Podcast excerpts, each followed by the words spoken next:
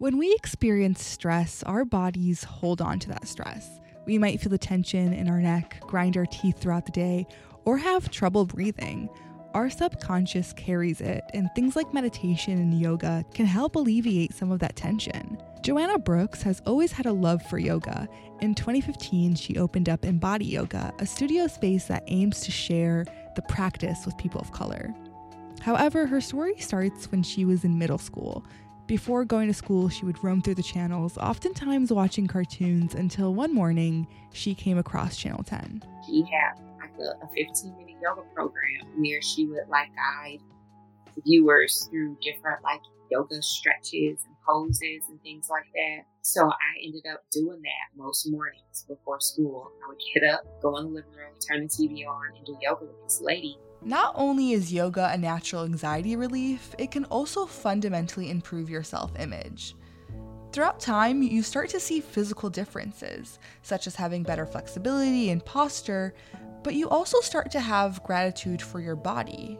I asked Brooks if teaching yoga over time changed the way she sees herself. Part of this is a, a conversation about, you know, how young girls, young black girls specifically, you know, how our bodies grow and develop like the sexualization of young mm-hmm. black girls. And so, you know, when I, you know, I started to grow hips and, you know, my butt got a little bit bigger, you know, I was still a kid, right? But I would get like these looks from men that would make me feel, you know, really weird or uncomfortable. So I got into this habit of like wrapping or tying jackets around my waist to kind of like camouflage or hide. I'm 37 now. So I can for sure say, it, you know, there came a point when I reached my 30s where it's just like, you don't really care. Aspect of your mission is cultivating a space for people of color. When have you like sensed that there was a lack? I was often the only black person in the room. I mean, every once in a while, maybe there was another black woman there, you know, but that was rare. And so when I, you know, start thinking about what yoga was doing for me on so many different levels physically, mentally, emotionally. Um, I didn't want Black people to be left out of that.